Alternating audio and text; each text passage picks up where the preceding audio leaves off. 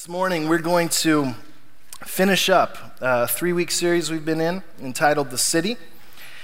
And uh, basically, by way of recap, the first week we looked at the unique cultural context that is Bend, Oregon, and uh, what, it, what it means to live in a place where life is better than vacation, and uh, what it means to follow Jesus in, that, in an environment that's largely dominated by a worldview of individualism, where we are here primarily for what Bend can do for us, as opposed to what we can do for Bend.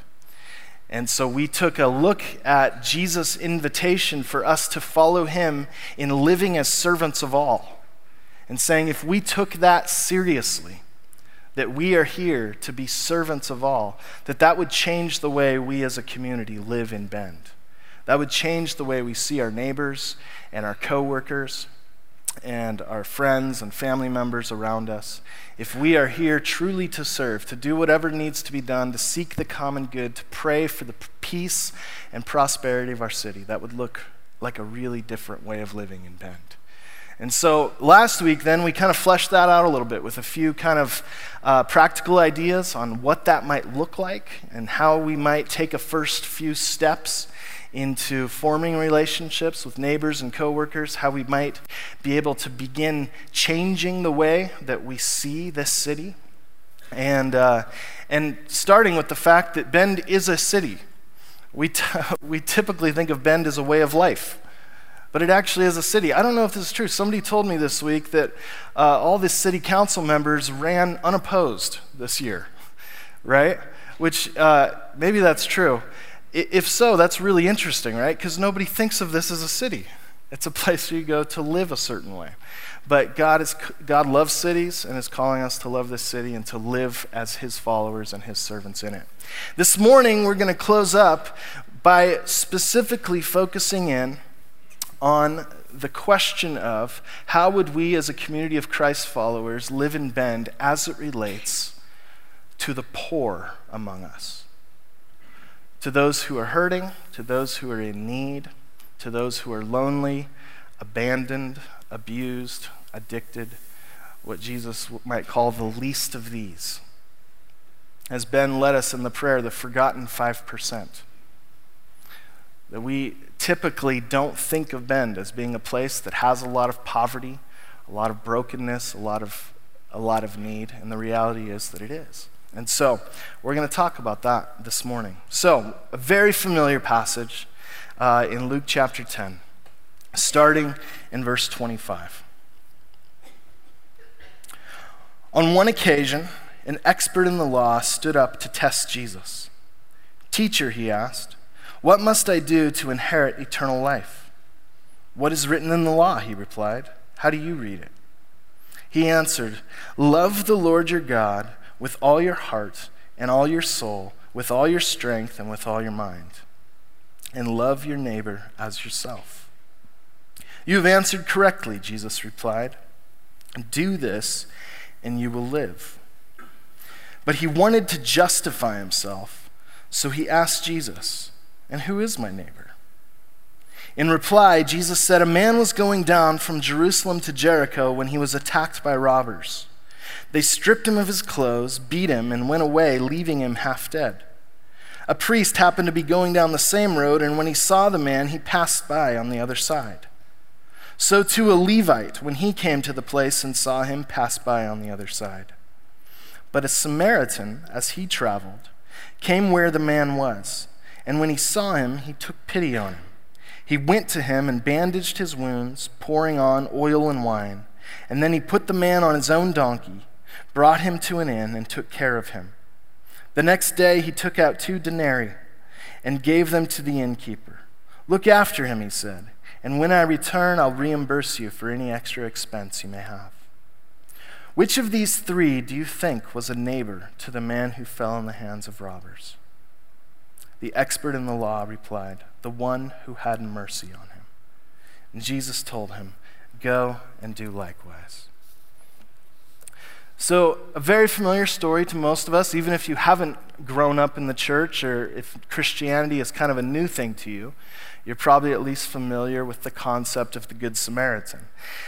And this morning, there's a lot we could unpack out of this, this story Jesus tells, but I just I want to kind of focus our attention on what we might learn from Jesus this morning as it relates to being a neighbor to the people uh, in Bend who would be categorized maybe as the least of these to the hurting, the suffering, the broken, and the poor. And so, this guy, in verse 25, he stands up to test Jesus. And he has a suspicion that Jesus doesn't take God's law very seriously because Jesus is always hanging out with people he's not supposed to.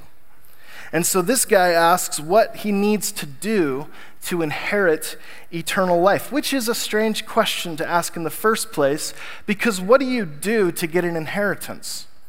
You don't do anything, you just get it, right? You, it's just something that you receive, but this guy wants to know what he needs to do. And so Jesus asks him for a summary of the law, and this guy says to love God with everything you've got and love your neighbor as yourself. Okay, so he's obviously pulling from the story of God and his people. He's pulling from the law of God given uh, many centuries before. And, uh, and he's right, isn't he? Jesus says, Yeah, that's right. So, what would that mean? To love God with all your heart, soul, mind, and strength, and to love your neighbor as yourself. Well, let's just look at one part of it. To love God with all of your mind. It would mean that if you, were sitting in a room by yourself and there's nothing you had to be thinking about, where would your mind go? There's nothing else, no books, no TV, no phone. Where does your mind go when there's nothing else you need to be thinking about? Do you think about how you're going to make more money or what you would do if you did? Do you think about how to become more attractive or what you would do if you did? In those moments when you don't have to think about anything else, to love God with your whole mind would be to have your thoughts dwell upon God, on the character, the nature, the person of God. That any chance I get to think about God, to ponder Him, to meditate upon who He is and what He's done and what He's like, that my mind would naturally, out of love, gravitate towards thoughts of God. How much I love Him, how much I want to know Him and to be with Him and to be like Him. So to love God with all your mind would look something like that. Yeah? So to love your neighbor in the way you love yourself is simply the idea that I am going to see and meet the needs of the people around me with the same natural urgency in which I meet my own needs. I love my neighbor as I love myself. So to say I love myself doesn't mean I think I'm awesome and I love everything about myself. It means that I take the initiative in meeting my own needs. If I'm thirsty, I go get a glass of water. If I'm hungry, I get something to eat. If I'm cold, I go get a coat. If I'm tired, I take a break or get some rest. I recognize those needs in my own life and then I meet them. That's how I love myself. So, what would it look like to love my neighbor as I love myself? It's to recognize their needs and meet them with the same natural urgency in which I meet my own. If I see a person who needs a drink, who needs a meal, who needs a coat, who needs some rest, then I do whatever I can to meet those needs.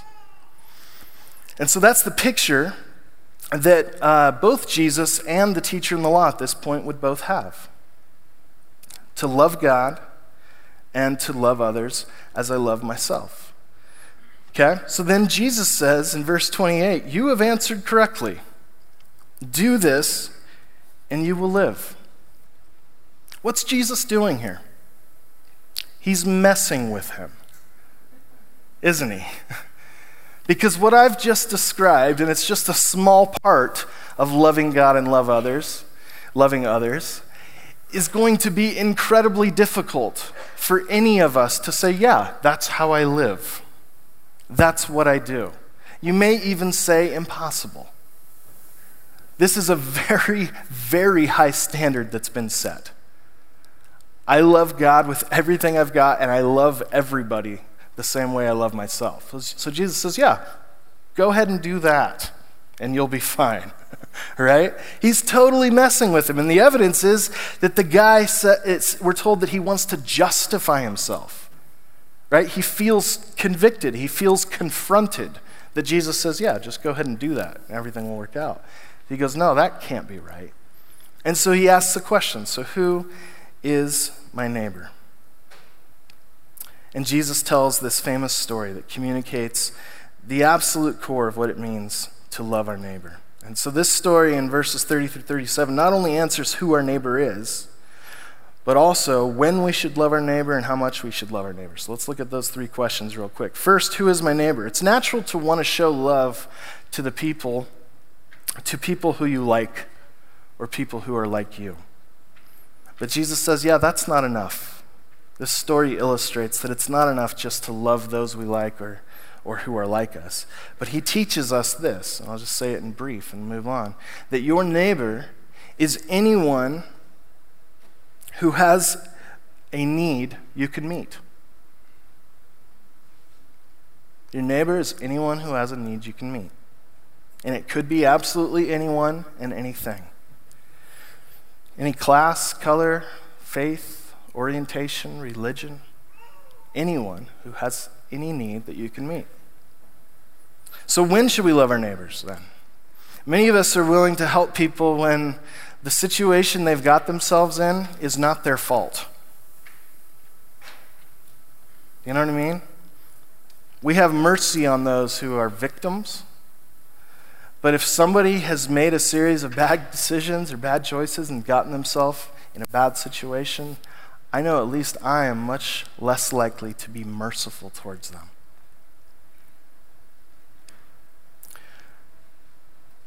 But what Jesus is teaching us in this story is that we don't get to decide when to be a neighbor to someone.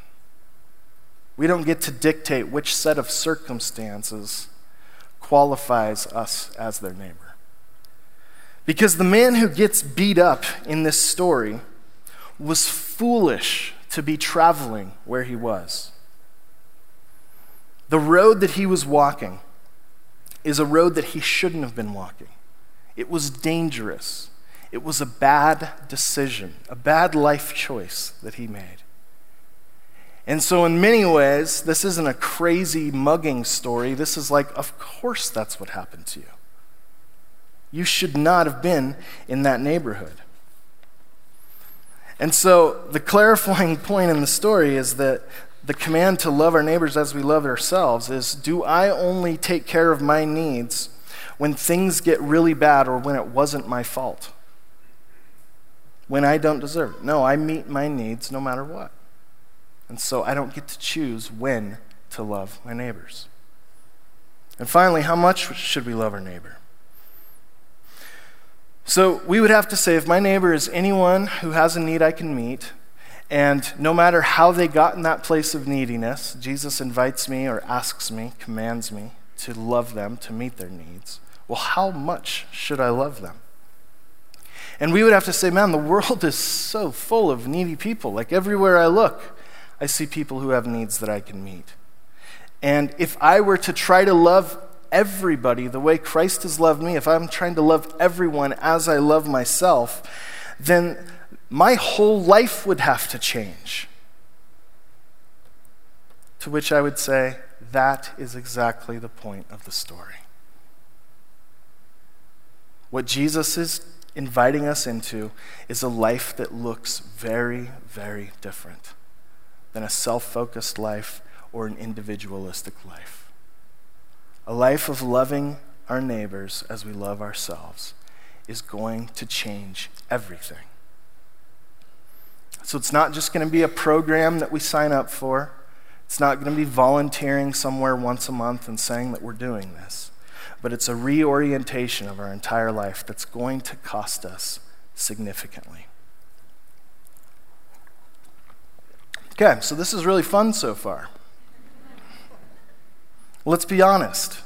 How well are any of us doing at this? how closely does this describe any of our lives? Can any of us honestly say that this is how we live? And at the end of the story, Jesus says, Go and do likewise, right? so, um, chances are that when we're faced with a teaching like this from Jesus, that we come up with all these different reasons why he can't really be talking to us. We have all kinds of ways of excusing ourselves from following Jesus into this kind of life. And we've probably heard sermons like this before, maybe on this very same passage, that lead us to this place where we end up just feeling super guilty super bad about ourselves because we're not doing any of this. And the truth is, not just Christianity, but every major religion teaches that we're supposed to care for those in need. So, pretty much everyone in the world is going around with a sense of guilt that I'm not doing enough to care for the needy people, the poor people around me. And so, pastors love to harp on that note. We love to play that card because we know that we can get you every time by exposing your, your guilt, your self centeredness, and failure to love your neighbor. Is that what Jesus is doing here? Is he trying to motivate people towards a life of love through guilt? I don't think that's what he's doing. Let me show you why. Jesus could have told the story like this There's a man an expert in the law, heading down the road, and up ahead in the distance, he sees some robbers beating someone up. And as he gets closer, he sees a priest and a Levite both walk by, but neither of them stop to help the wounded man. When the man finally gets to the guy in the ditch, he sees that he's a Samaritan. And even though Jews shouldn't go anywhere near Samaritans, he does the noble thing and goes and takes care of him. And then Jesus could say, This is what you want to do. This is what you should do if you want to please God. Yeah, it sounds like the same story, doesn't it? But it's a very different way of telling the story. Because who in the story is Jesus asking this teacher in the law to identify with? He doesn't start by picturing this Samaritan in the ditch and this good Jewish man doing a noble, loving thing by caring for him. But he actually invites this teacher in law to identify with the man who's walking down a road he never should have been walking down gets what he had coming to him, finds himself in a place of need, and is the recipient of mercy and compassion and love from someone who only owes him rejection. Do you see the difference in the two versions of the story? In one, the teacher of the law and you and I would get to see ourselves as the heroes of the story as the ones who go out of our way and do this noble act of kindness and love. But in Jesus' version of the story, the teacher of the law and you and I are invited to identify with the man in the ditch.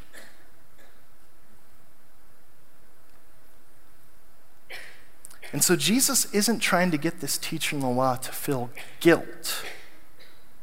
He's trying to get him to feel grace. He's trying to help this guy understand that he is the one who has been shown love and mercy by someone who only owed him rejection. And when we see that, then this story is going to change our lives. Because I can I can identify with that character. I don't know what it's like to be the guy who loves my neighbor perfectly as I love myself and love God with everything I've got. I know what it is to be the recipient of grace from a God whose rejection I deserved. I know what it's like to make bad decisions, to rebel against God, to live in ignorance towards Him, and to find myself in a place of sin, in a place of brokenness. And to have Jesus come along and rescue me and show me grace and take me upon himself and meet my needs as if they were his own. I think that's what this story is actually about. And at the end, when Jesus asks, Who was a neighbor to you? this man isn't even able to say the name of the Samaritan, is he? He just says, The one who had mercy on him. Why? Because he's been humbled into the dirt. He gets it. He knows that he is the guy in the ditch. He's not the hero on the donkey, he's the fool lying on the side of the road.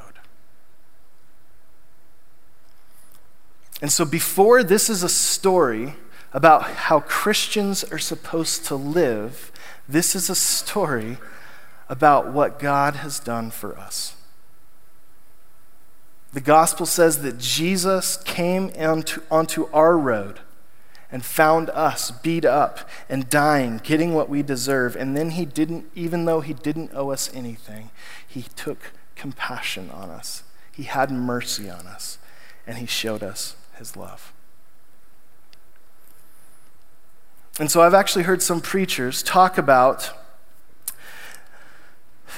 that we should get involved in the lives of the poor, both globally, locally, or whatever. We, the church needs to get on board with the fight against AIDS or sex trafficking or poverty because if we don't, ju- God is going to judge and punish us for not loving our neighbors.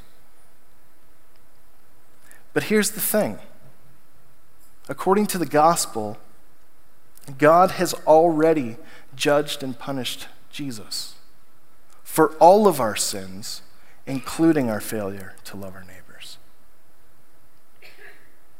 And so, if we are going to have our lives reoriented by the love of Christ, to go out and give our lives away, to live lives of love in this city. It's not going to be motivated by guilt that we could never sustain, but it's going to be motivated by the grace of God. That we who were poor, we who deserved death, and separation from God eternally have been shown grace. We have a God who's gone out of his way to love us and to bring us home to himself. And so we don't love people, we don't serve for the poor or care for the sick out of a need to protect ourselves from the fear of God's judgment, but because God has blessed us already so that we can be a blessing to the world. And so, what this does for me is it changes the way that I see those in need. It doesn't mean that every person who asks me for a dollar on the street that I'm going to give it to them. Anytime that we're doing works of compassion, justice, love, mercy, whatever, there's a process of discernment. There's a process of listening to the Holy Spirit and asking, how can I truly love this person the most? So I may not always be moved to help everyone who asks, but I am not going to be able to look down on those in need because I am no different than they are. I'm not going to be able to judge them. I'm not certainly going to have any sense of bitterness or anger towards them. But I would see the poor, and it would be like I'm looking in a mirror. Because I'm the fool in the ditch who's been loved by someone who I've made an enemy out of. You see how the gospel changes us? changes the way I see everyone. And so, for us here in Bend as Antioch, trying to figure out how do we be neighbors to the poor, the needy, the broken, abandoned, abused, addicted in Bend, what might that look like? In your bulletin or along with your bulletin this morning, I hope that you got this insert entitled Works of Mercy. And This was something that was put together by Emily Hill and our three missions and justice interns here this summer. They did an incredible job researching uh, both historically how the church has mobilized herself, how Christians have followed Jesus in living lives of brotherly love or the works of mercy, and then putting together a list of resources of those groups and organizations in our city that are doing a good job of this. Okay? And so um, I want you to hold on to this, and you won't have time to look through it right now. But this is something that I hope we'll take with us and keep for a long time as we think about, Lord Jesus, how are you calling me to love the least of these in our city? How are you calling me to reorient my life around those who need your love and need your compassion? How would I respond to your love and to your grace? in a way that would look like giving my life away. And so we're not just talking about volunteerism and signing up once a month to go help somebody, but we're talking about what are our first steps to even get involved? How would we, how would we even come to know what the issues are that people are facing in our city and how Jesus might ask us to show up? I want to show you a quick video by uh, some people, uh, about some people in our city who are working really hard to love uh, several categories of those who are in need. My name is Gloria Hall, and I work with Shepherd's House. They have a men's program, but now we're working to get a women's program, women and children. I don't know if you know, but the latest count for homeless people in this area, in fact, all Central Oregon, the three counties, is 2,000, over 2,000 homeless people. And half of those, almost like 900 and something, are children under 18 years old. I don't think we realize how many kids are out there. The program that we have, uh, that I have uh, actually developed over the last 25 years of doing this, is um, first they come into a basic services, then they can stay for a year if they want, and then there's another year of transitional. So it gives them plenty of time to reach that point of change and feeling secure in who they are now in Christ. The people that uh, stay for a year in Seattle, where I was for years, we had 92% of the women that were still clean and sober and in their housing two years out. And that's a fantastic statistic, and I think that we'll have that here. Our goal is to build a safe, healing community where lives are touched, healed, transformed by the power of Jesus Christ. And we need your help to be able to do that. This quote is from Mother Teresa What I do, you cannot do, but what you do, I cannot do. The needs are great, and none of us, including me, ever do great things. But we can all do small things with great love, and together we can do something so wonderful. If you would like to find out more ways that you could get involved, I would love for you to go out there and find our table in the Commons. I have people to talk to you, and they are anxious to see how you'd like to get involved.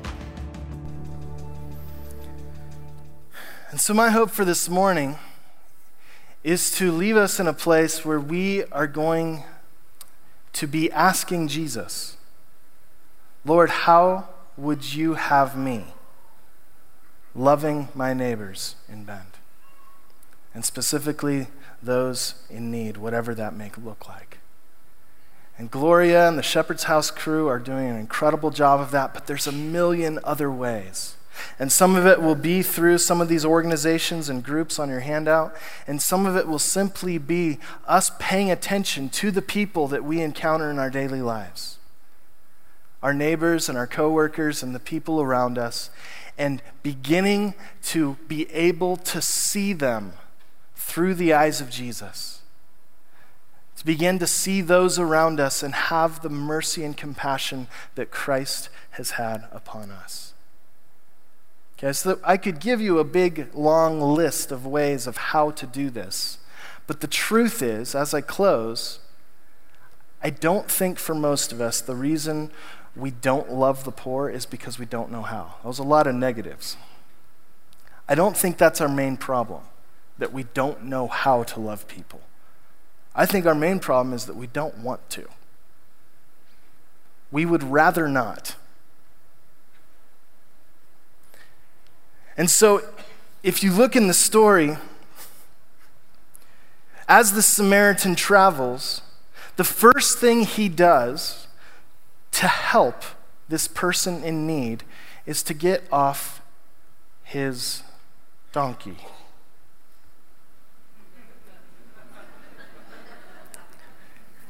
If you want to be a good Samaritan, the first thing you need to do is get off your donkey and just go love someone. You don't need to have all the answers. You don't need to have it all figured out. You don't need to have a complete plan of how this is going to work, but simply to receive the person in front of you as an opportunity to pass on the love that God has shown us in Christ. They are a gift. Father, I'm so thankful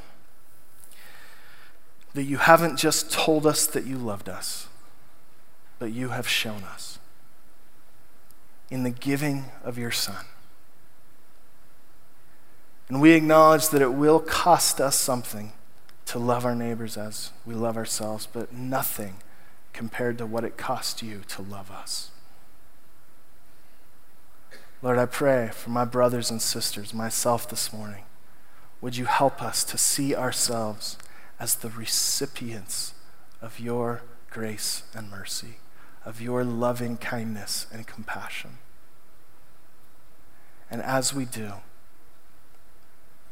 would you cause us to then be able to see those around us in the same way and see our lives full of the potential to display and to declare the good news about who you are and what you've done.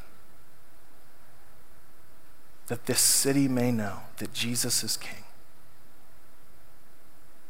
Lord Jesus, let us receive your love this morning, that we may share it with a broken world. For your glory. In Jesus' name we pray.